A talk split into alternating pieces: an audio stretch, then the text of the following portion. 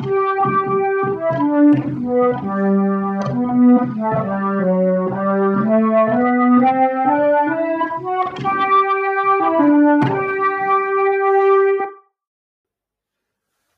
säger vi välkomna till att tro att vi är något på spåret. Podcasten som tar avstamp i veckans tv-avsnitt av, i veckans avsnitt av tv-programmet På spåret och ofta hamnar någon helt annanstans längs vägen. Och idag ska vi prata om avsnitt tretton i säsongen tjugohundratjugoett tjugohundratjugotvå där Ina Lundström och Hanna Hellqvist mötte Jonatan Unge och Cecilia Düringer. Och vi som gör programmet är i vanlig ordning jag, David Lundin, eh, bosatt i Helsingborg, och på länk från Växjö min barndomskompis Arvid Matterson. Det stämmer bra, David. Eh, tack för en härlig inledning. Men eh, ja, vi är ju i ett läge där det känns mycket märkligt att spela in en, jag vet inte hur du känner, men det här är, det är ju någonting som inte vi hade väntat oss. Vi har pratat om det tidigare poddar, Ukraina och Ryssland, men att vi skulle få se den här fasansfulla invasionen, fullskaligt krig i Ukraina, det trodde jag inte skulle komma. Jag inte jag hoppas att det inte skulle komma, men det är ett, tydligen ett faktum, och nu är vi... det, är det, det är riktigt illa, och jag tycker det är så illa så att vi, vi får börja med en tyst minut för, liksom, över freden i Europa som inte längre finns då. Så sextio sekunder.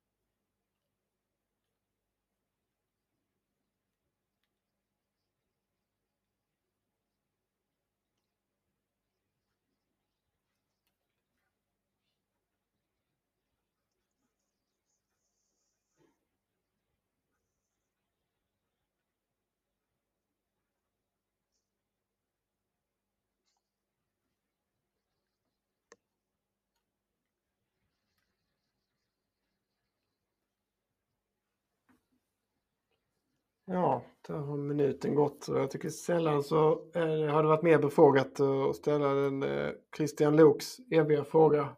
Vart är vi på väg? Ja, det kan du verkligen ha rätt i. Det känns eh, som just de, de orden passar väl in i, i, i det läget vi är nu med, ett, eh, med krig i Europa. Och jag har hört lite under veckan här med, eh, om det var Carl Bildt som var inne på det, att det här var det värsta sen... Eh, sen eh, invasionen av Polen nittonhundratrettionio, och eh, mm. så får man att tänka på hur såg det ut på Balkan på, i början av nittiotalet, men eh, mm. ja, det, det påminner, eh, jag ser väl det mer som ett inbördeskrig, eh, det, krig är krig, men det här mm. är ändå en öst mot väst på något vis som vi inte är vana, inte är vana att se. Precis, en av världens ändå så största arméer som ger sig på ett litet grannland. Liksom. Jag tänkte också mer Balkan först, men sen när han, jag hade också bild i P ett och det, ja, det, då blev parallellerna ändå att man kan göra dem ganska tydligt till just att Hitler attackerade och Tyskland attackerade Polen där nittonhundratrettionio, alltså början på, på andra världskriget, och det gör ju ännu mer att man känner liksom historiens vingslag och jag ska det här ta vägen egentligen.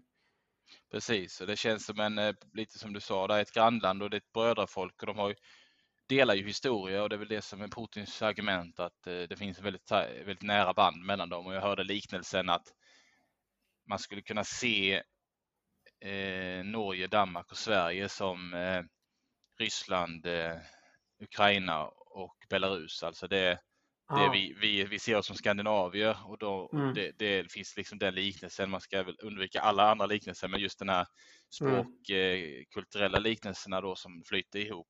Med den, med den eh, bakgrunden så anser ju Ryssland då att de är, de är störst eh, i, i den här konstellationen. Då ska ju det här med i, de andra nationerna införlivas i, i Ryssland, eller vad han nu vill välja att kalla den mm. nya enheten. Men jag tror att han har åtminstone, eller tror han har åtminstone fel på den, på den historiska delen, för det här, det här folkets vagga så att säga, den här ursprunget, det är inte i Ryssland utan det är i Ukraina, och Ryssland, på, eller vad ska jag säga, Putin måste, mm. påstår ju motsatsen, alltså att mm.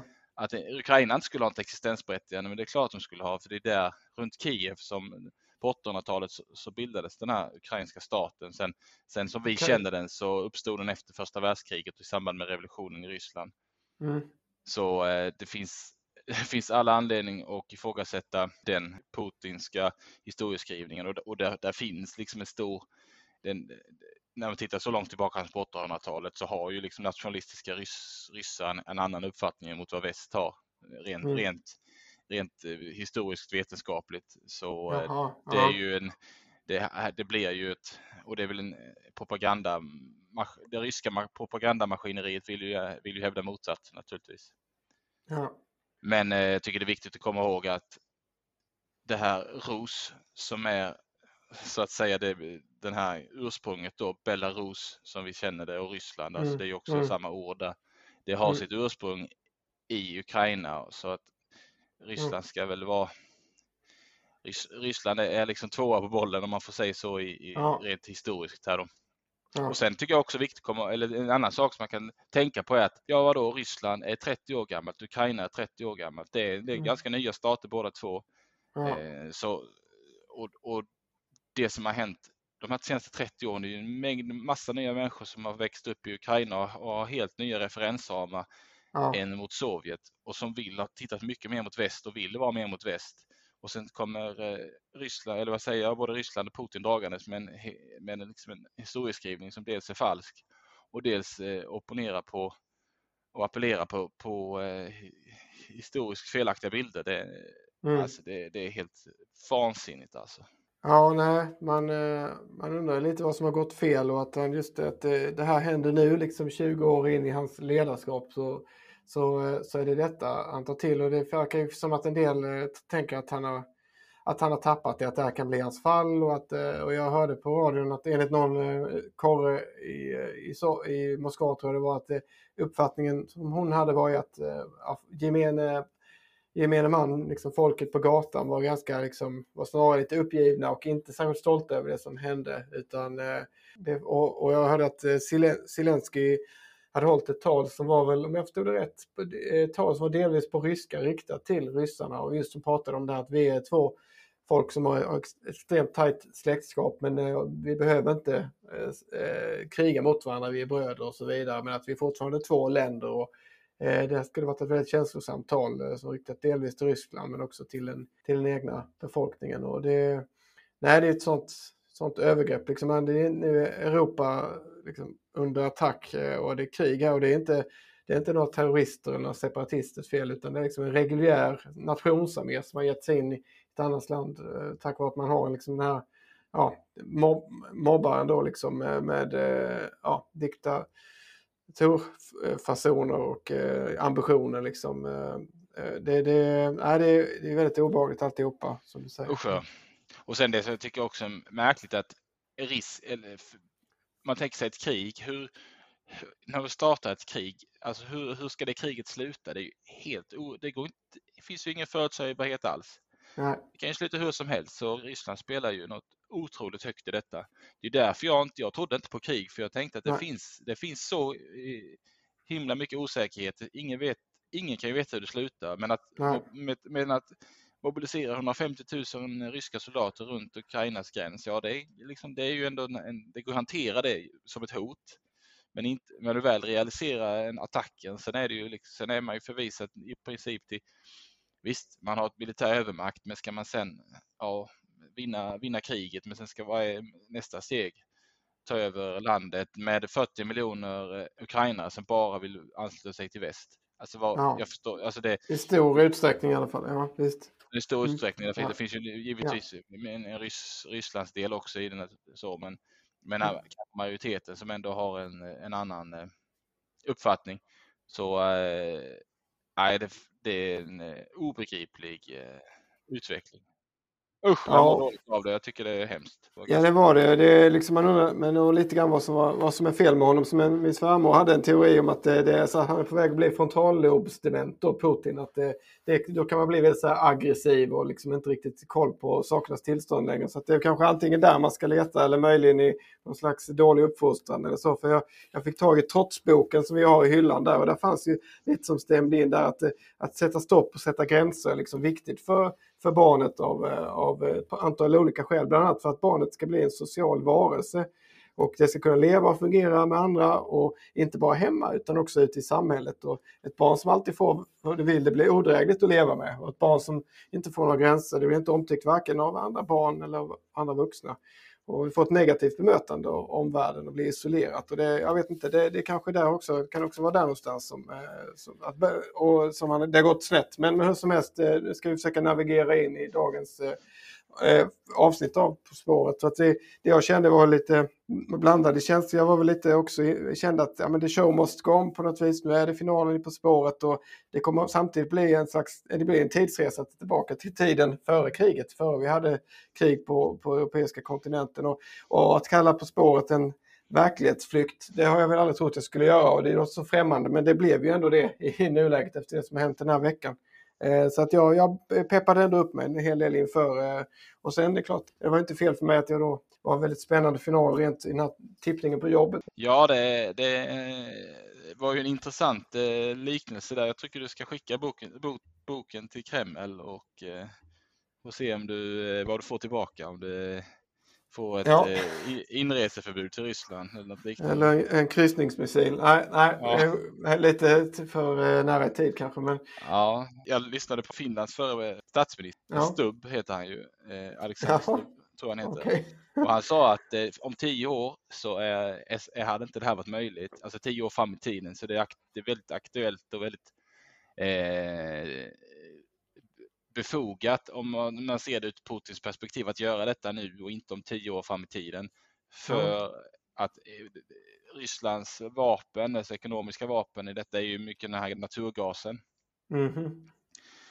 man, är, man har ju en, en, en, liksom en ledning till en rörledning in till Europa som förser Europa med jättemycket naturgas, framförallt ja. Tyskland som är väldigt beroende av det. Tyskland har ju stängt ner sin kärnkraft också och mycket av sin kolkraft och, och gjort sig beroende av den, av den ryska naturgasen.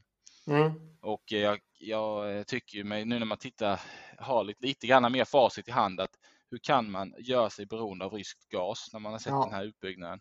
Eh, bara, bara en passage där som jag kände helt, låter helt orimligt. Men, men det är ju ganska spännande, eller ganska bra också på ett sätt när jag fick höra, det gav mig ändå lite hopp om att ja, ja. Rysslands... Eh, Rysslands påverkan ja. Vi är trots att beroende av rysk gas i Europa väldigt stor del mm. av ja. Men påverkansmöjligheterna minskar i takt med att vi ställer om samhället mot fossilfritt för naturgas ja. är, ju, är ju som bekant fossilt så att vi ställer om till andra, andra kraftkällor är ju, en, är ju ett välkommet ur det aspekten och säkerhetspolitiskt. Verkligen eh, fina poänger där alltså just att, och lite en ljusning i det här att eh, ja, nej, precis som om ett antal år så kommer inte Ryssland ha så mycket att säga till om för att då, då, då är det andra energiformer som är det vi värmer upp Europa på så att säga.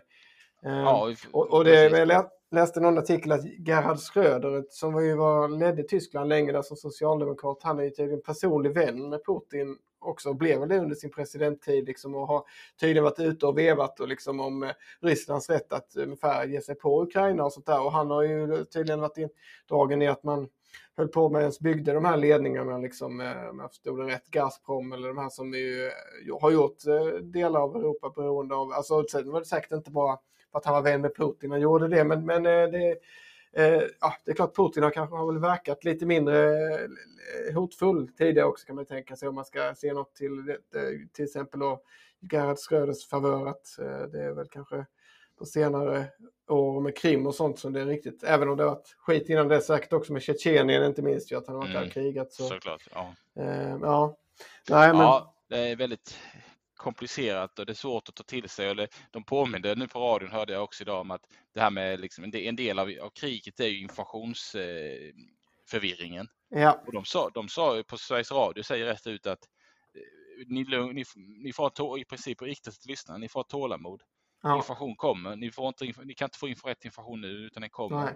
Liksom så. Det kommer hela tiden mer, mer information och, och sortera det ni får och så vidare. Det som påminnt om det. Och statsminister Magdalena Andersson gjorde, gjorde något liknande, och hon fick ju också beröm för att rikta sig direkt till barnen också i sitt, i sitt ja. tal där igår på förmiddagen var det väl jag så mm. på, på server. Ja. Och det, det, ja, det var ganska, det kändes eh, ja, men, viktigt att se den, den delen i det också, för det Mm. Ja, jag håller med dig att det var verkligen det var styrka, styrka att hon, hon tog upp barnens perspektiv. Det är, som Alvin fyller sju, fyller sju idag, och han har ju varit ganska intresserad av det här, vad som, och när vi har haft radion på i bilen och sådär, och att man har fått börja förklara lite vad det är med, alltså att det kanske ska bli krig i Ukraina och sånt, och, att, och sen att idag att det då blev då att det var ju tråkigt liksom och så, men så det verkar viktigt att prata, men att man får hitta någon slags rimlig nivå och lägga det på, det. på ålder och så. Eh, så det är fint att, polit- att liksom statsministern ändå föregår med liksom något gott exempel där kanske. Mm.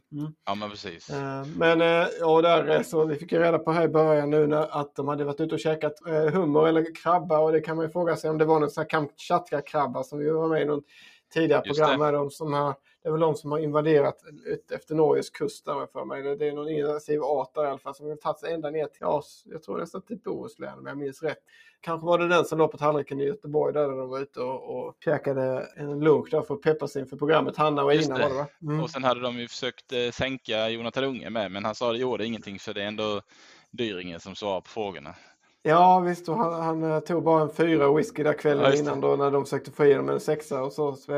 Men precis, han, och det har varit genomgående egentligen i serien att han eh, påminner mig om att han, han har ju då eh, intagit en sån roll att, det var att hon, han har hyllat henne och eh, liksom inte själv skulle att framstå som att han är den, klipp, den så klipsk eller så, men det fick vi verkligen se prov på att han var i det här avsnittet. Alltså. Ja men visst. Och sen får jag rätta mig själv här då, för i förra avsnittet så hävdade jag ju att de tävlade mot varandra i Filip Fredriks alla mot alla, men det ska ju naturligtvis vara att de tävlade ju med varandra i samma lag. Ja men det är precis, det lyfte. Och vann, vann, och det var de väldigt noga med att påpeka i, i tv-programmet här, så att ja. det, var, det, var, det var gott att höra att jag, att jag fick anledning att komma ihåg det också. Ja men det blev ju verkligen, det var ju upplagt för en match i matchen här upp till bevis liksom vem som var vassast av dem då. Ja, de kändes taggade tyckte jag, båda lagen, och en festlig inramning på Lok och Lindström där klädselmässigt, och, och även bandet då som... Ja men det var det.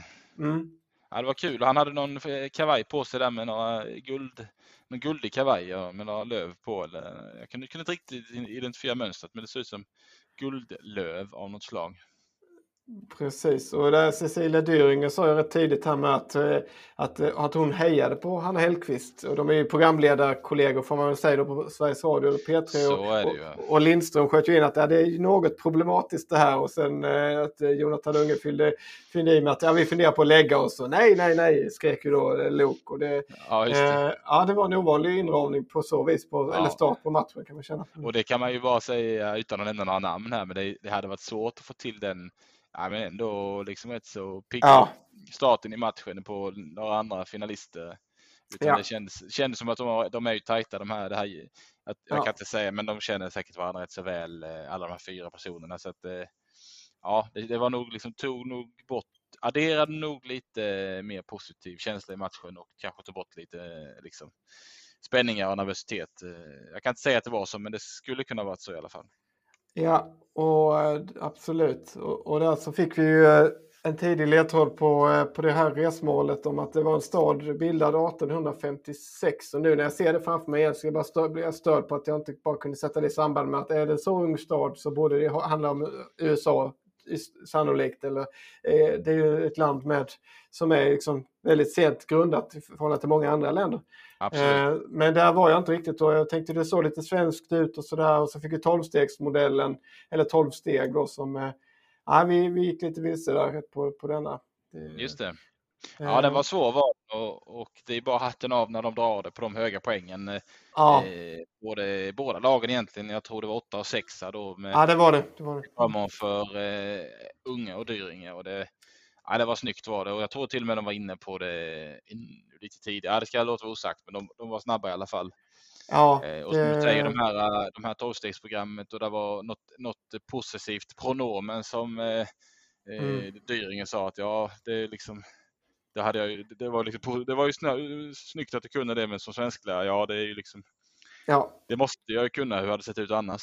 Ja, ja, just så är det ju ändå. Eh, och det här med grekiskan, det var ju där de drog, tror jag, att det, kom, att det var grekiskt också. Då var det polis, som tydligen betyder stad då, som, eh, ja, och det var lite det fin, fin allmänbildning också, att det delvis består då av eh, Suema, eller Sox-indianernas eh, ord då för vatten, minne då, plus eh, polis, så det, minnesstaden på något, eller vatt, ja, eh, så att säga, vattenstaden. Just det. Och sen hade de ju även eh, bekant sig förra programmet, eller förra avsnittet, Nationalteatern, Bängen trålar, ja, som också var en polisreferens där i led, ledtrådsbatteriet eh, helt enkelt. Ja, det är sant. Och så smög de in lite Prince också, som ju är då från, från just från Minneapolis, eller var rättare sagt, musiker. Ja, men precis. Och, eh, är Prince någon eh, du har stött på genom, genom eh, din musik? Ditt musikintresse? Alltså jag, det är ett, ett, ett fortsatt dåligt, stort dåligt samvete där. För jag vet att folk liksom varit på mig om genom åren att ja, det måste höra på. Alltså, ibland i alla fall. Alltså, men jag tyckte liksom Purple Rain, jag visste vad det var. Men jag, jag var ju aldrig så taggad på just den låten och sådär. Så jag eh, sket i det, kan man säga. Sen så kom ju Way Out West tjugoelva, tror jag det var. Och eh, eh, ja, Johannes var ju jättetaggad på oh, Prince ska spela och sådär. Och Eh, och han drog väl igång och vi stod där och lite bakom en bok och vi såg inte så bra och, och långt bak och bara kände att ah, men nu åker vi in och tittar på ett litet obskurt svenskt indieband. Och sen eh, när vi mötte Johannes på vägen hem till liksom vandrarhemmet, så han bara, det här var den bästa konserten i mitt liv och sånt. Och vi, vi bara eh, förnekade ju att det, det skulle kunna vara sant och så. Och sen så något år senare så, så är det definitivt sent att se, för sent att se Prince, ja. Då, då var han död, så att I, i ja, den här som jag tror var någon sorts överdosrelaterad, eller i alla fall någon medicinrelaterad åkomma där, eh, har jag för mig. Men, eh, så att, eh, och det faktiskt finns så det, att vi, nej, det blir en hemläxa inför för nästa säsong, eller kanske redan imorgon, att eh, lyssna lite mer på Prince, för att vi kan, är fortfarande pinsamt dåliga på det här hemma. Mm. Ja, men detsamma här ju. Det, det är, om du, du kan lite så kan jag mindre, oavsett hur lite du än kan, så... Alltså han verkar ju som multikompetent på massa instrument och att han, ja, alltså det mest, en av de, alltså sägs ju vara en av de grymmaste gitarristerna, och det hade han visat där då när vi tyvärr stod och trängdes på någon indieklubb eller sådär och verkligen gick loss och äh, körde liksom fantastiska solon och äh, så att det, det, det kan man ju med facit på, eller så i efterhand, känna att man kanske gjorde lite fel prioriteringar där när man valde Hästpojken eller Mattias Arkberg eller vad det nu var för något annat mer obskurt vi, vi inför oss på det här stället och på någon Göteborgsklubb. Men eh, nej, så att det, det, det blir ju en hemläxa att ta med sig för, för, framöver här. Mm. Så är det, precis. Eh, men en sak kopplad lite grann till Way Out West ska jag packa på, passa på och slänga in ett eh, tack till, eh, till en av våra trogna lyssnare, eh, Fredrik Engström, som ju redde ut, det är ju inte vi kunde reda ut i förra veckans avsnitt, var vi, var vi bodde någonstans i Göteborg. När vi tydligen är så att, för han skrev, kommenterade ju här förtjänstfullt på Instagram att tjugohundranio när vi var på den här Tobbefesten, då bodde vi i en lägenhet som Johan Borgman ordnade och året var tjugohundranio. Sen så slutade hans minnen också kring den här, i övrigt kring helgen, men då med andra ord bodde vi på Hisingen igen, i en lånad lägenhet där. Just det. Ja, men tack så mycket Fredrik, det var ju jätte, jätte, jättebra, för jag, jag kommer inte ihåg, jag kommer fortfarande inte ihåg detta, detta någonting av detta, men det, det lägger ja, det är fint med jätte... lyssnare som kan fylla våra luckor där lite grann. Ja, ja. Ja, precis.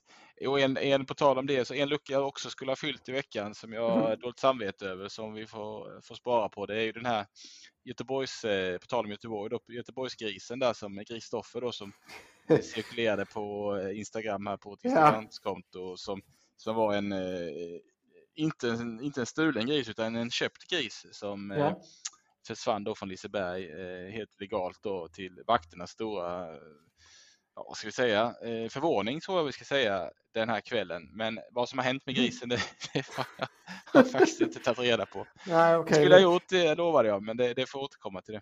Vi får återkomma till det, ja. Ja, ja precis. Nej, så det var Minneapolis. Där var ju någon, lite fler frågor kopplade lite till Black Lives Matter-rörelsen och det, det kunde ja. de sätta. Och sen var det lite fotboll och det, någon fotbollsfråga där, och det tyckte jag väl då Unge kunde, Unge hade väl en viss fördel av det under kvällen, att han hade lite, ja men lite som föll honom i, i hans smak då, de här idrottsfrågorna. Det har ju ändå gynnat honom, kan jag känna, under alla hans matcher. Att när det kommer till sport så har han ju i stort sett alltid prickat allt, helt så rätt, så att säga.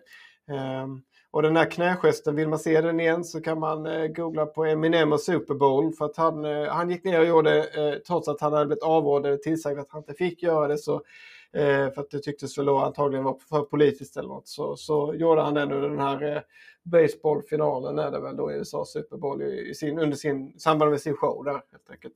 Just det. Uh, nu här om veckan. Ja, precis.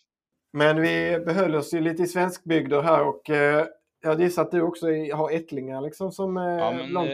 Det ska det vara. Det har väl nästan alla som är från Småland och, och så vidare. Det, det var ju ganska... Vad sa det? En miljon som flyttade till, till U S A under de här årtiondena och trehundratusen som hamnade i Minnesota, om jag inte missminner mig nu från programmet här. Ja, det, det är helt rätt. Och där... Min, min moster var ju rätt flitig och, och var över och träffade en del av ättlingarna på min mammas sida då, så att säga, i, i, i just Minnesota bland annat. Och då på, på nittio, ja, nittiotalet tror jag framförallt och så. Men, och sen, men sen är det också folk som var över och kom tillbaka igen. Så min, min farmors båda föräldrar, där var ju... Jag tror han hette Anders Svensson, han bodde i U S A och under, ja det måste ju varit där tio- och tjugotalet en del, och, eller tiotalet i alla fall. Och han blev då Andrev, Andrev när hette han när han kom tillbaka, eller Andrew ah, var det väl i U S A, så han fick döpa om sig. Och sen min farmors mamma då, hon, hon skulle egentligen åkt faktiskt med Titanic som jag har varit med upp i tidigare Nej, avsnitt här. Men vad förstod det så var det liksom biljetterna slutsålda när hon skulle boka, och det är jag ju evigt tacksam för, för att det gjorde att hon tog en helt annan båt och åkte senare, och att ja, annars kanske inte man själv hade stått här idag liksom, så att det är historiens vingslag som ja, det är det. Ja. Men nej, det var... så det men någon det ja, det, så kan det vara. Det. Men det var spännande att komma över själv någon gång till, till den, de delarna av U S A också kanske. Ja, det hade varit intressant. Utvandrarna är ju en ja, aktuell film nu som har gått, i, gått på bio här över, över, eller efter, runt jul var det väl, och efter jul. Mm. Med, men men jag, har ju, jag har ju både läst böckerna och sett de gamla filmerna i alla fall, och, och de är ju ja, det är ett fantastiskt verk är det ju av Vilhelm Moberg, de här böckerna, och vi läste ju den i I högstadiet var det väl Utvandrarna i alla fall.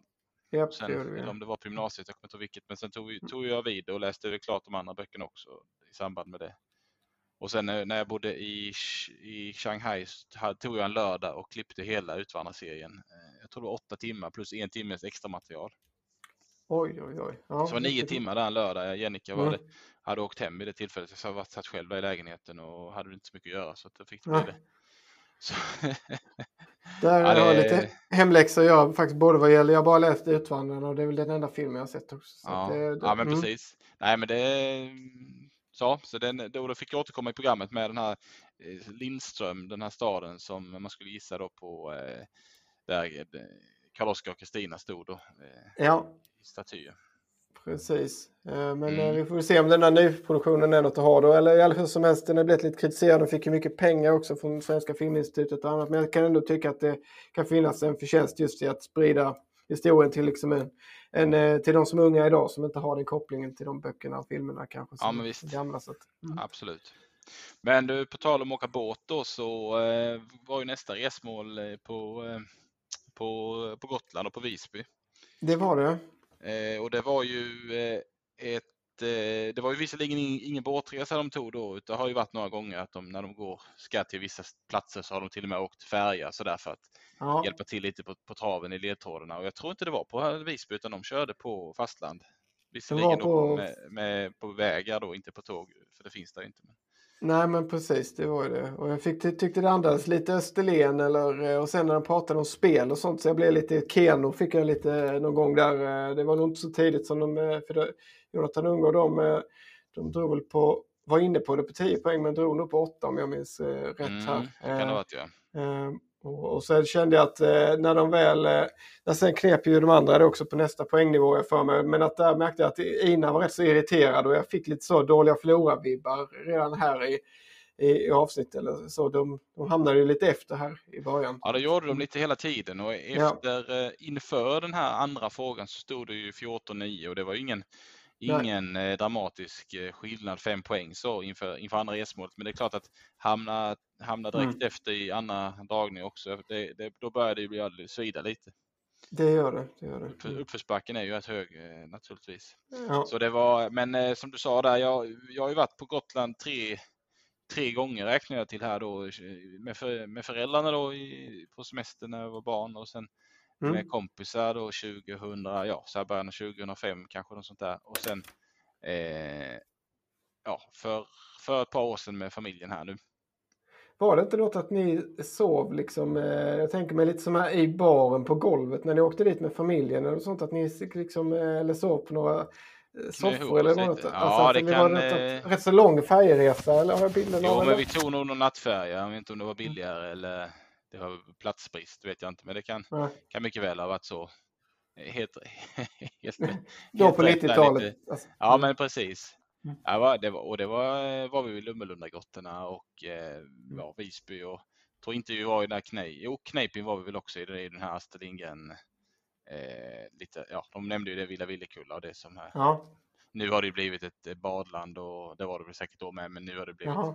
säkert mycket större och väldigt på, på så här femstjärnig camping, en enorm camping då för familje, familjecamping och så vidare. Så, ja, det var, där, det var väl där Fredrik Lindström hade velat krama Prussiluskan. Jag tyckte det var lite udda det här, hans bekännande där, att han säger hans dotter fick krama Pippi Långstrump och han själv hade frågat om han fick krama Prussiluskan och så kontrade Cecilia Düringer med att ja, var du klädd som Erik Halte och Lesbe då? Eller?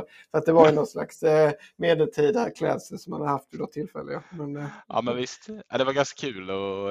De fick ju, ja det var den, en av de här sakerna jag fastnade för programmet som var rolig sägning, ja och det, det, detta var en av dem och det var lite, lite, lite i, i resmålet här med att mm. typ mitt, mitt under när Christian Luuk drog liksom svaren så ställde Jonatan Unge frågan till, till Hanna, till, om det var till Düringer eller om det var till Hanna Hellqvist, jag tyckte klok på, men har du varit på Fårö? Ja det var liksom, till Düringer. Ja, mitt, mitt liksom, ja. Och sen var det väl Hanna som svarade på det istället. Ja, ja precis. Och det var då som Ina och Hanna började avskarva och så Luuk fick bara vänta nu, nu får du förklara vad som var roligt här. Och så, så, så drog de förklaringen där. Nej, det var liksom en match i matchen där också igen. De, ja, det var ganska kul faktiskt. Vem som hade varit flest gånger på Fårö eller då, och så vidare. Ja. Ja, men precis.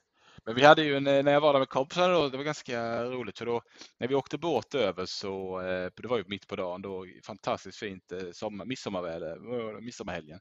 Vi var sex kompisar som var där och, och då, mm. så gick, satt vi där på något sätt så, så fick jag för mig vi ska gå upp och titta på, vi ska gå upp till kommandobryggan, alltså själva där de styr, styr eh, fartyget. Så vi okay. frågade dem som säkerhetsvakt, jag och min kompis Martin då, kan vi inte få gå upp och, och eh, ta en titt och hon bara, du vet så, du, man kommer ihåg från rederiet, de andra sådana walkie-talkie, de frågade, ringde dem upp, ja vi har två killar som är nyfikna, kan de få komma upp?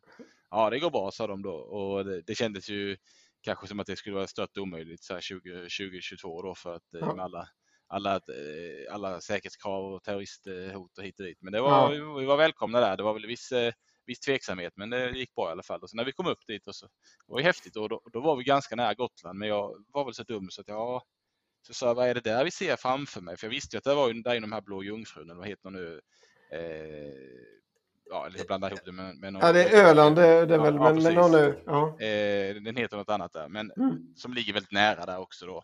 Eh, ja, så, så, så trodde jag det var det då, men så, så för, vad är det där borta? Frågade jag, ja, så pratade jag, frågade de på, vad, vad är det där? Ja, det kan ju vara Gotland, där sa de ju då. Så då var det ju självklart Gotland. Där. Så jag kände mig så jävla dum. Tänkte lite smart sådär, gå upp och kommande var liksom för vara del i det. Så, nej, så, svansen mellan benen, gå ner, gå tillbaka igen.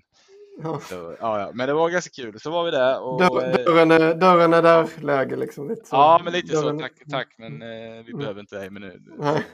Eh, men så var det roligt. Så kom vi till den här campingen, för vi hyrde en camping eller någon campingstuga eller slag där och så var rätt så bra så så bara, hade vi med oss liksom orimligt mycket öl för typ fyra dagar, tre fyra dagar så vi hade med oss jättemycket öl då ute. Mm. Lika bra.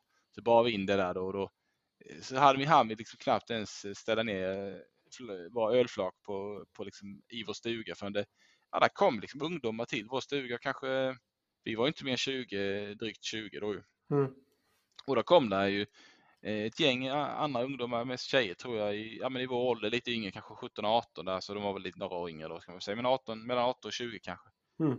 Och bara typ satt oss och bara, tjena, så här ville typ börja snacka med oss då, och vi bara, det är ju liksom lite kul här nu när man mm. träffar lite nytt folk. Så ja. Typ så här bara en minut senare så kom deras sån här övervakare då att, ja men här får ni inte vara. Så var det väl någon typ av miss- ja, alltså det var ganska hemskt egentligen med de som satt väl på, jag ska väl säga ungdoms eh, ja, kanske gjort ungdoms, alltså ungdomsbrottslighets något sånt, halvt, hälft, halvt inlåsta människor som liksom bodde där på den här camp- eller liksom bodde på den här campingen och hade väl halvt fritt eh, röra sig, men de, alko- alkohol var väl en sak de inte skulle befatta sig med, men som de väldigt, var väldigt sugna att befatta sig med. Ja, ja. Nosa, nosa upp det och se det på långt håll att här, här, här ska vi nog. Men det var kul när de här vakt, eller deras så här, skötare kom och så ett kass start på vår semester. Och sen fick vi väldigt rolig, ja, var roligt midsommar i alla fall. Men lite lustigt blev det med, eller vi, vi var ju mm. inne i, i stan där på midsommarafton, och det var ju, midsommarafton är ingen riktigt bra ute idag, men det var väl, vi var väl inne på Visby där i alla fall då, och sen så jag och min mm. kompis Samuel, vi skulle väl Vi skulle väl gå hem då, de andra hade nog gått hem redan. Så vi, men vi träffade någon, någon kille där så, som vi hängde på då. Eller han hängde nog på oss först. Och sen så, ja häng med mig på efterfest, sa han. Så hans brorsa hade någon sån här jättestor båt som låg inne i Visbyhamnen där. Mm. Så vi fick följa med där, jag och Samuel då, på den här efterfesten. Och det var ju ganska, alltså vi var ju tjugo år, så de här kanske var då, jag säger vi trettio, de här människorna då. Och så vi blev ju ganska små i, i det sällskapet. Men det var ju, han bara, hans brorsa var ju så himla generöst och och bjöd massa på oss då, så, så ju lite ja. Efter, och få komma med där. Men sen den här killen då som vi hängde med, han som vi hade hängt med på kvällen, mm. han typ hade väl ingenstans att sova, så han bara hängde med oss hem då. Så högt mot det. Sen ringde Filip när han vaknade och bara, vem fan är du? Ja, men, han, han, typ, han, han hängde med igår, så här, förlåt. Det var väl, eh, lite oväntat tror jag, vi var väl lite, var inte riktigt vad vi hade väntat oss, men så det var roligt. Nej. En rolig, men då vi var vi var, vi var på Fårö också i det tillfället och mm. eh, hälsade på aukarna där uppe och fick se det med, och det var väl lite av frågorna här i, i kvällens avsnitt här, bland annat Bergmans eh, hus och hans eh, hem, och det visar de ju. Ja men precis, så där kan jag tipsa om att för de som eh, fortfarande inte har sett eh, Sjunde inseglet, eh, som jag själv, jag är en av dem, jag har inte sett så många Bergman-filmer, men den gillar jag skarpt eh, och, tyckte, och den finns fortfarande kvar i två dagar eh, nu, från och med nu i alla fall på S V T Play, så om ni lyssnar nu i helgen så kan det mycket väl vara så att ni hinner bocka av den också. Eh, Så att det, det är ju ett, tycker jag ändå, ett storverk där Max von Sydow och Nils Poppe bland annat syns då. Just det. Mm.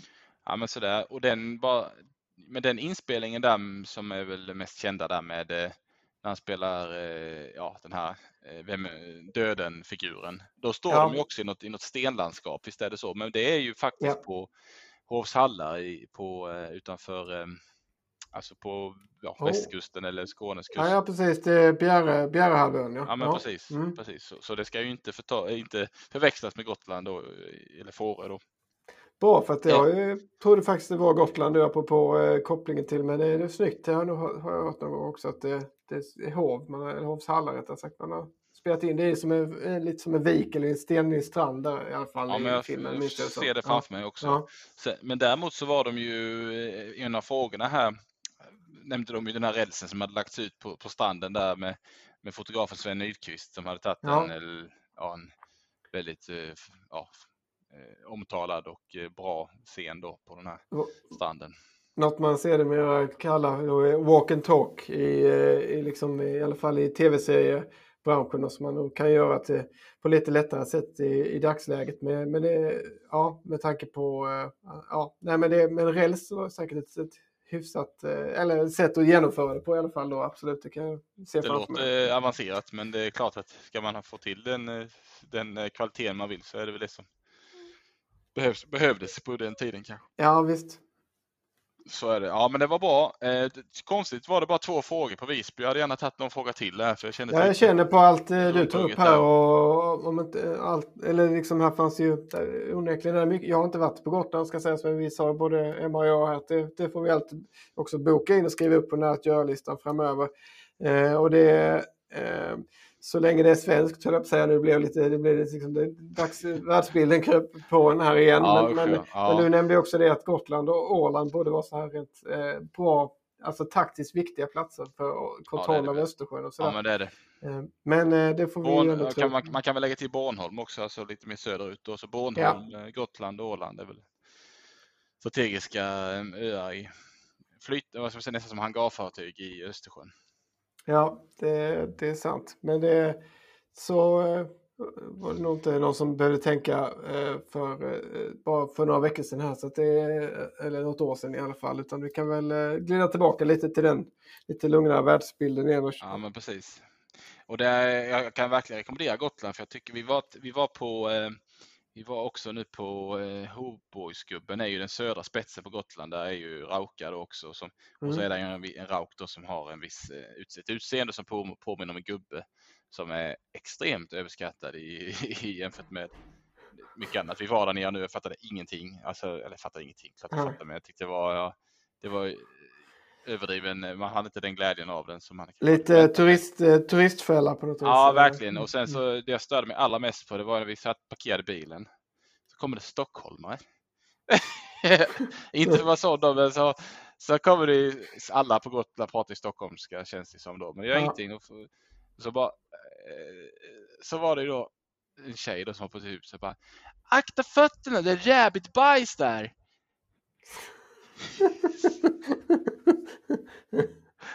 Ja, eh, kaninbajs för, alltså. Exakt, och, ja, och vad är det fel på kaninbajs? Liksom, kan ja, man inte säga det istället? Så bara, jag vet inte vad, jag, och så hela den här upplevelsen blev helt förstörd sen. För jag hade bara det där i huvudet. Jag trodde förut att Stockholm man skulle komma och ta betalt för en parkering där. Att det var så pass eh, turistifierat. Men det var inte så illa, att man kunde titta på den här stenen gratis och så. Ja, ja, och, och ja. så som jag minns det var det gratis ja. i alla fall. Men... Ja. Men eh, absolut. Ja, men sen var där, vi var uppe i Slite också och tittade på eh, ja, titta och titta på, vi passerade kalk, Cementas eh, kalkbrott och, som är enormt ju. Men eh, så åkte vi där förbi, och så var vi även uppe på Rutes eh, bageri, där Alex Schulman har sin sommarstuga, och så han, han pratar alltid om mm-hmm. sitt bageri där han brukar gå till. Så när vi var okay. där uppe så körde vi där förbi och stannade och, och, och åt och sådär. Så det är, det är väldigt fint eh, fin fint eh, landskap med en fantastisk eh, natur som inte riktigt vi är vana vid att se i Sverige. Så oavsett om det, om det är eh, om det inte blir allt så besvärlig framtid, så rekommenderar jag starkt att ni åker dit med familjen. Det, det finns mycket att se. Ja, och eh, där eh, skulle du rekommendera liksom eh, typ lite, eller om man ska tänka sig lite off-season, kan du, är det tidigt i juni eller någon gång senare i augusti eller sånt där? Eller det ska ja, vara... det är väl en, ja. en smaksak tror jag. Det, det kan nog gå vilket som egentligen, men eh, mitt på sommaren när vi var där, så turistsvängen, det är mm. väl inte, ingen riktig höjdare, utan eh, gärna då före eller efter, men eh, försommaren mm. är säkert eh, fantastisk. Mm. Ska jag tänka mig. Mm. Eh, nej men bra, så det var en, ett svenskt resmål, så jag hade ju väntat mig ett, ett eh, europeiskt resmål, och det blev det väl förvisso, men det blev ju inte mm. längre än till eh, Köpenhamn här i, i, eh, på fråga tre då. Eller Precis. på resmål nummer tre, och det var väl lite, kanske lite besvikelse då, att eh, inget ont om Köpenhamn, men i kombinationen Minneapolis, Visby, Köpenhamn rimmade lite dåligt i mitt eh, finalavsnitt faktiskt. Ja, jag håller med där. Det är alltså Nordamerika och Norden, och det, ja, det känns lite fattigt när man ser det på det viset, att det, det är ju inte den här, det är ett program som kan hamna var som helst i hela världen, och Sydamerika får en känsla av att det inte har varit så mycket i den här säsongen, och, eller för den delen delar av Syd, ja, Sydeuropa, och ja, där finns många platser man kunde åka till. Sen ja, tycker det var kul med, kul med Köpenhamn, men kombon av resmål kunde kanske de Ja, det är väl snarare det att inget, inget av det var dåligt. Eh, saknade mm. någon fråga på Visby, det kunde de klätt på lite bättre, men annars så, ja, som sagt var Köpenhamn jättekul att komma till, men inte, inte, inte kombinationen här var lite, lite svag. Men det, så är det, mm. det var, det kan man, kunde man önskat lite bättre faktiskt. Ja. Sen, sen var det faktiskt svårt också, måste jag säga. Eh, eh, jag, jag tyckte det var ganska svårt, däremot så, på själva resmålsfrågorna inför, och ledtrådarna. Men däremot mm. så, såg ju vi här hemma med Stenica, ja. tror jag att det var Lund som var startpunkten. Ja, att de ja, det, så, visst. Det såg också det, kan jag tänka mig. Ja, ja precis. Så, så jag kände också igen Lund där. Och sen, ja, så... Så ja, de anade, eller bara anade att det nog var Danmark det verkade åt, och sen pratade de om Århus och sånt, men då kände jag när de inte ens hade kommit till Malmö på sex poäng och man sen skulle hinna till Århus, det gick liksom lite bort där, så att, eh, men Blekinge, vi kunde inte koppla ihop, alltså Blekingegadeligan där då, som till exempel, som var en sån tidig ledtråd. Nej, det, det förstod jag inte heller riktigt, men jag Jag läste på lite sen när den här Blekingeligan då, som blev liksom försvenskad namnet av det, men det ska ju egentligen vara Blekingegadeligan. Ja. Var ju en någon, någon falang då från, alltså en, en stark kommunistisk antiimperialistisk grupp av danskar som under sjuttio- och åttiotalet utförde då liksom avancerade rån, avancerade bankrån. Ja. Okay. Och skickade pengarna till Folkfronten för Palestinas befrielse. Så de var ju en, ja, alltså på å ena mm. sidan så känner man ju att det är ju ett ädelt, ädelt motiv för det man gör. Det är ju inte som, ja, det är inte, går inte, det är inte liksom säga finansiera ytterligare kriminell verksamhet, utan det var ju ett, man, satt, man stod ju på de svaga sida så att säga. Men, mm. men ja, det är inte att sko sig själv alla Krösesak eller Joakim von Anka, utan det är liksom, nej precis, men de hade liksom ett motiv som var lite... Ja, det var ett... absolut. Ädlare eller så. Mm. Ja, men precis. Och det verkade som att upp, upp, de rånade ett svenskt mobiliseringsförråd i början på, eh, ja, eller, eller i, under sjuttio-talet, och även i, i, i Sverige tog de sig an ett mobiliseringsförråd i början på åttio-talet i Sverige. Mm. Och med hjälp av de här väldigt, ja, rätt så tungt beväp, beväpnade, eller tunga beväpningen, så gjorde de, rånade mm. både banker och eh, varuhus och allt möjligt då, liksom, och helt, helt det fanns inte ett, fanns inte en ledtråd att uppbringa i liksom i av polisens uh, arbete då med med Oj, källare ja. och liknande. Det var helt knäpptyst. Nej, det är klart. De var de var liksom, tillhörde inte den kategorin kriminella som de vanliga så att säga. Nej, så det mm. så där blev vart ju en var ju en helt liksom, isolerad cell då. Ja. Men de de de lutade ju sig mot den här. Det fanns en dansk som heter Gottfred Appels som hade en, liksom en maoistisk läggning, en maoistisk kommunistisk eller ma- maoistisk eh... maoistisk jag säger mm, mm. läggning i sitt i sin ideologi, som var väl en som blev väl väldigt extrem då, och ja. eh, men de tyvärr slutade med att eh, i deras sista bankrån så dödades faktiskt en polis, och Oj. sen eh, kom uppdagades kom fram att eh, det fanns spaning mot den här gruppen då, men de hade liksom ingenting att De, hit, de, de spaningen som polisen gjorde mot gruppen kunde inte kopplas ihop mot bankrån, och de hade inget annat heller mot, mot den här i övrigt väl skötsamma eh, gruppen då. Och vad blev kontentan? Blev de fa- fällande domar så? Eller det, måste det, blev, det blev en, en, en rättegång i början på nittio-talet sen, där de, mm, ja. där de åkte, ja, blev ju ett ja, föremål för rättegångar och men de, de jäckade ju polisen i femton år innan detta uppdagades. Och det, för mig var detta helt nytt innan. Alltså jag har inte hört talas ja. om. Jag vet inte hur du har satt upp på någon... någon nej, nej, det är helt... Alltså det jag lär mig det nu när du berättar om det. Så att det, ja. Och det ska finnas två, två böcker som har kommit ut som ska vara ganska... Jag har förstått det här, som jag blev väldigt sugen på att ta mig an då. Mm. Där, den, där man beskriver deras, deras, liksom deras livsvärv, eller vad ska jag säga då. Eh, tyvärr väldigt negativ, eh, mm. negativt då blev det ju, men det, det, är ju mm. ett, det kan ju eh, det kan ju ändå vara intressant och spännande om man får se det så. Ja. femton år säger du alltså att de jäckade polisen? Ja, jäckade polisen i femton år. Det, mm. det, och sen gjordes det också en, som jag blev sugen på då, en, en eh, tv-serie eller film då för tjugohundranio mm. tror jag det var, som, som kom ut. Så där finns nog en, eh, någonting att gräva vidare i om man är intresserad av en mer populärvetenskaplig så att säga, vinkel på det hela.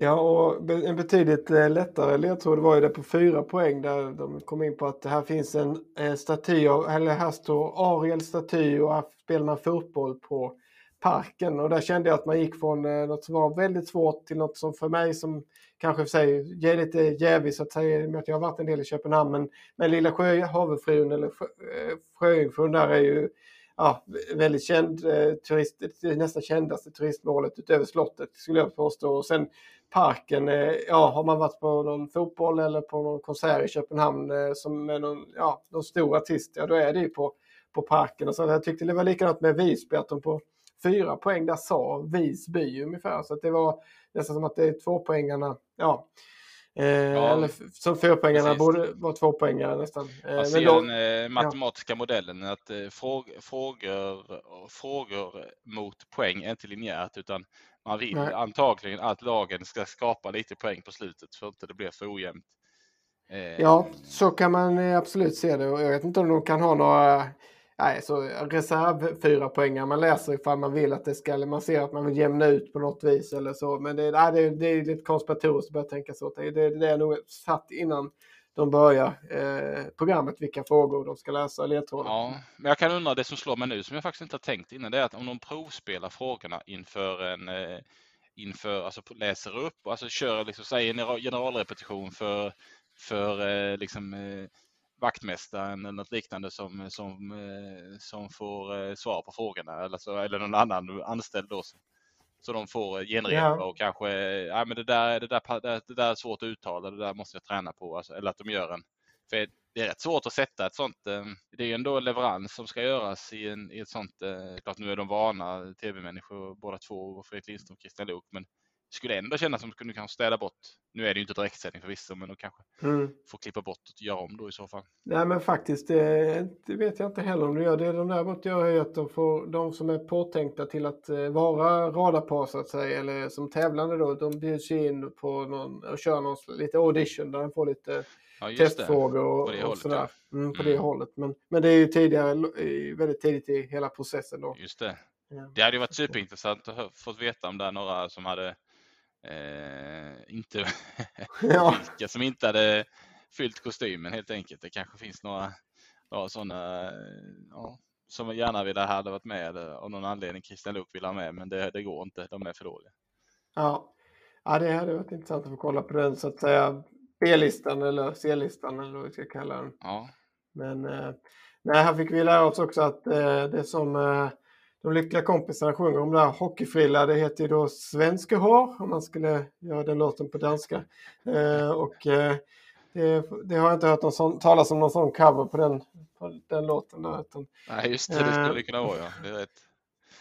Nej men så var det, och det var ju lite andra frågor där, men det, Jonatan Unge och Düringer, de, de, var det, de var det vassare laget och kunde, kunde ju de här, mycket av de här frågorna. Däremot så satte ju Hanna Hellqvist och det här smörrebrödet som jag jag vet inte om du kunde satt inne på det, och där fick de ju faktiskt äta lite i finalavsnittet också.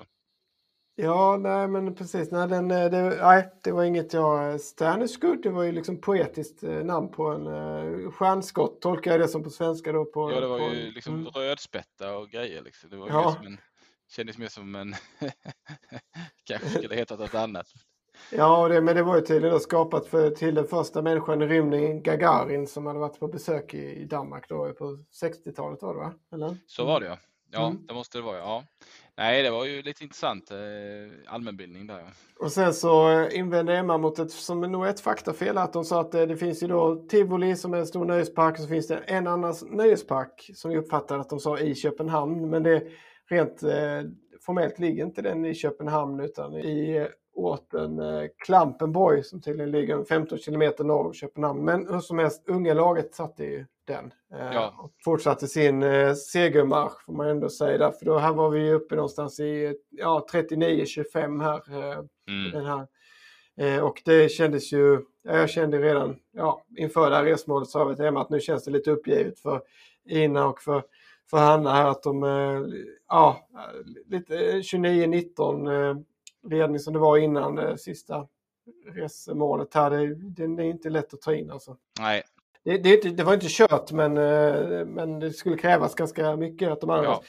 Unga och Düringer helt skulle dra bort sig i så fall. Och de andra var de, ju, de var ju riktigt tuffa i, det här, i, det här, i den här matchen, för de drog ju på tio poäng här på, på Köpenhamn på Ja. Men Düringer verkade ju vara hyfsat säker på ja. ganska få deltagare. Jag kommer inte ihåg riktigt vad det var som, som utgivade henne. Jo, här var det liksom att hon, en referens som hon hade till Torströms låt Sönder Boulevard. Men det visade sig att det var, det var ju till, inte därifrån citatet egentligen kom om att förlora fotfästet för en stund. Men då är det nog så att Torström i sin tur då i Sönder Boulevard-låten refererar till Kierkegaard, jag förstår ja. det är en filosof, eh, filosof från Köpenhamn som hade det här längre citatet då, att våga är att förlora fotfästet för en stund. Men eh, ytterst vast av Düringer och gör den, eller om det var Jonatan Unge, men någon av dem tog ju den här Torström-referensen och kopplade ihop det ett steg längre där, det, det får man ja. ändå. Det, det, är final, det är finalvärdigt lag på alla sätt och till och med.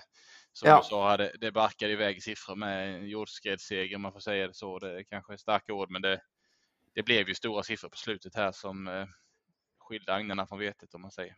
Det blev ju det, fyrtiofyra tjugoåtta som är slutställningen där. Och det, det var ju inte, det var ju i alla fall inte motståndarlaget nöjt med. Och, och jag tyckte mig se lite melankoli där i Christian Luuks ögon när han skulle liksom avsluta programmet. Och berömde ju dem som ett, att de, det hade gått riktigt bra även för Ina och Hanna, men, men, men visst, det är klart som programledare och, och, och domaren där måste väl helt sett, hellre sett framför sig en lite jämnare kamp än, än ja, vad det kommer att bli i det här avsnittet. Precis, och det, det jag tänkte mig nu, Christian Luuk avslutar någonstans med att, eller så här, jag har goda nyheter, nästa, vi är tillbaka nästa höst.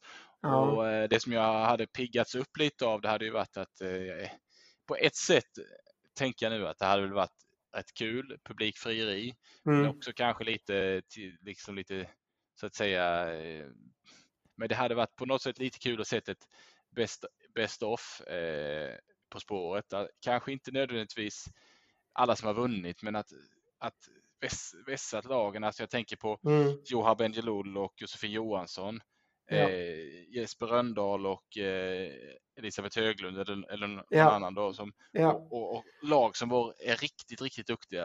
Eh, och Filip och Fredrik kanske tar tillbaka dem. Parisa, Amiri och Gunnar Wettergren heter han väl. Och fått, ja. fått, upp, fått upp några de sista tio åren, försökt plocka ihop ett, ett riktigt vasst lag, ett riktigt vasst gäng då, få eh, till en... Ja, det hade varit liksom ett... Jag säger inte att det är en, den vägen man ska gå, men det hade nog varit rätt. Det hade nog varit roligt, för jag tycker det har varit, den här säsongen har varit några matcher som har varit Mm. inte riktigt lockat mitt stora intresse. Man, nästan fått, eh, jag menar, jag, man, är ju, man är ju väldigt sugen på det här programmet, men det hade nog det kanske saknat en dimension, eller har saknat en dimension som jag tyckte absolut fanns i det här avsnittet, för här var det väldigt, väldigt härlig stämning och alltihopa, men ja. det får inte skilja så mycket. Jag tycker du är inne på någonting där. Det får inte, ska inte behöva skilja så mycket i ett, i ett finalavsnitt. Det ska inte vara avgjort för trettio minuter. Det blir för, det blir för dålig tv inom citationstecken.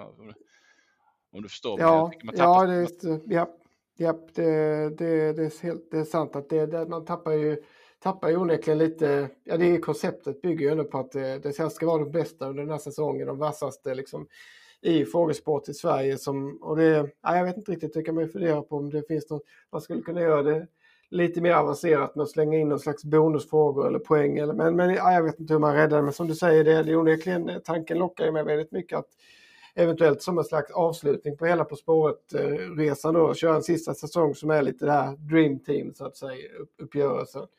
Det verkar ju som att Luuk och Lindström är taggade på att fortsätta. Och han sa ju det att det är glada nyheter, det kommer en säsong till och ja. så vidare. Men, men då, då man kanske skulle skriva på vissa grejer. Och jag tycker, ser, känner lite svårt, vad, hur ska man kunna göra någonting, få dit något bättre än... Eh, Vargas och, Vargas och Lagola, för jag tycker det de har gjort, eller jag tycker de, de i alla fall den här säsongen har varit det klart eh, intressantaste musik, eh, ba, eller bandet liksom i studion, även om Sarah Hotna körde bra ifrån sig, så jag tycker det är imponerande att de la dem sist och att de lyckades lyfta det så många snäpp också på ja. eh, både hela visuella uppenbarelsen med ljusshow och grejer och gästartister och ja Mm. Eh, som Seinabo Bossi, som ju för övrigt också var nämnd, eller hur, för några avsnitt sedan, alltså var igenom rätt svar tror jag på en fråga här för inte så länge sedan, eh, och, och, men hon gjorde en jättefin sånginsats där som hon alltid gör, eh, det jag har hört i alla fall. Och sen då tyckte jag det var kul att eh, de hade med Bron musiken där då för ja. den, eh.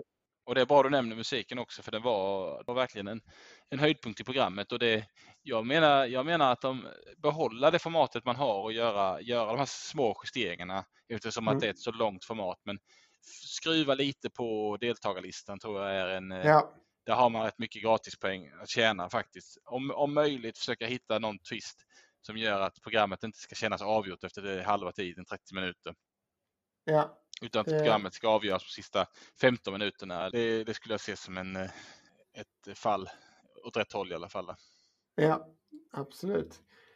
Ja, där är vi ju i mål säsongen tjugoett tjugotjugotvå. Ja, det är vi.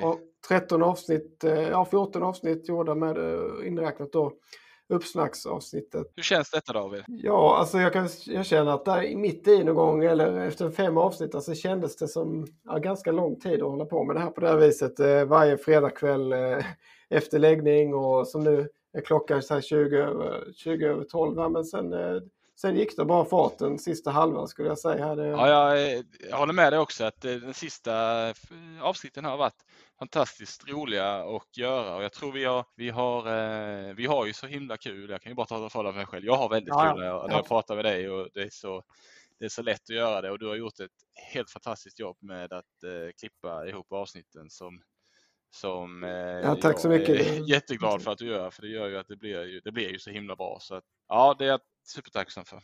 Ja, däremot så tack så mycket och du har, du har gjort ett fantastiskt jobb med, skri- med beskrivningar på avsnitten och som du ofta komponerar eller alltid i princip och, och även, ja, alltså nej, vi har väldigt kul ihop och jag tror det märks också. Sen sist gjorde vi konststycket att eh, försöka sluta på, på, eh, på en låt och Q eh, Burning där som vi hade snackat om i programmet och vi får vi se om jag lyckas eh, skeda in en sån även denna gång men, men det, det ställer till lite bekymmer för våra lyssnare förstås, så att vi får se lite grann där men jag, jag har en jag har en i åtanke som, som jag kanske drömmer till med men jag får se till att det, vi får ut även i våra andra poddplattformar, inte bara Spotify då så att säga, för att vi är ju, är ju inte likt Joe Rogan har vi inte tänkt att vara Spotify-unika och vi får inte en miljard heller. Nej, inte än.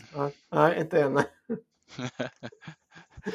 Ja, nej, men vi får väl, vi får väl se här vad, vad, vad som händer inför, inför, vad ska vi säga, vi var ju omnämnda i, i första avsnittet här, det tror vi i alla fall, att Christian Luuk påpekade ju att, att vi, det var mycket tal om vad de mäter i programmet, det var ju en av de sådana sakerna han nämnde i början av, av säsongen här. Jag hävdar ju fortfarande att det är, det är podden som har drivit den, den hårda linjen. Mm. Den linjen, ja. Jo, det, han, det, i så fall var vi högst representerade här i, i det sista avsnittet med när de allihopa fick smaka på den här stjärneskrud med och Fredrik Lindström kommenterade att ja, det är remoulad på denna, det, det är gott. Så, ja, vad vore en final om inte Fredrik Lindström sitter och äter, utropade i Luuk. Alltså att det, det är kanske just att vi ändå föll för denna gimmick rätt hårt förra säsongen. Det kan vi visa med ett visst avtryck här på ja, Luuk och company. Mm. Absolut. Men David, vi får, eh, vi får nog ta det här, eh, vi får vända våra blickar österut och eh, ta hand om våra grannländer och, och se till att de eh, tänka, tänka på det som händer och, och försöka göra det bästa för att det ska bli så fredligt som möjligt. Ja, absolut. Vi får, vi får hoppas att eh, någon sätter P för Putin och förhoppningsvis han själv då också inser att det här är, är fel väg att gå. Precis. Det är inte längre, det är inte längre put in utan det är put out nu. Så är det. Det står tack för den här säsongen. Detsamma David. Ha det gott. Ha det gott. Hej. Hej.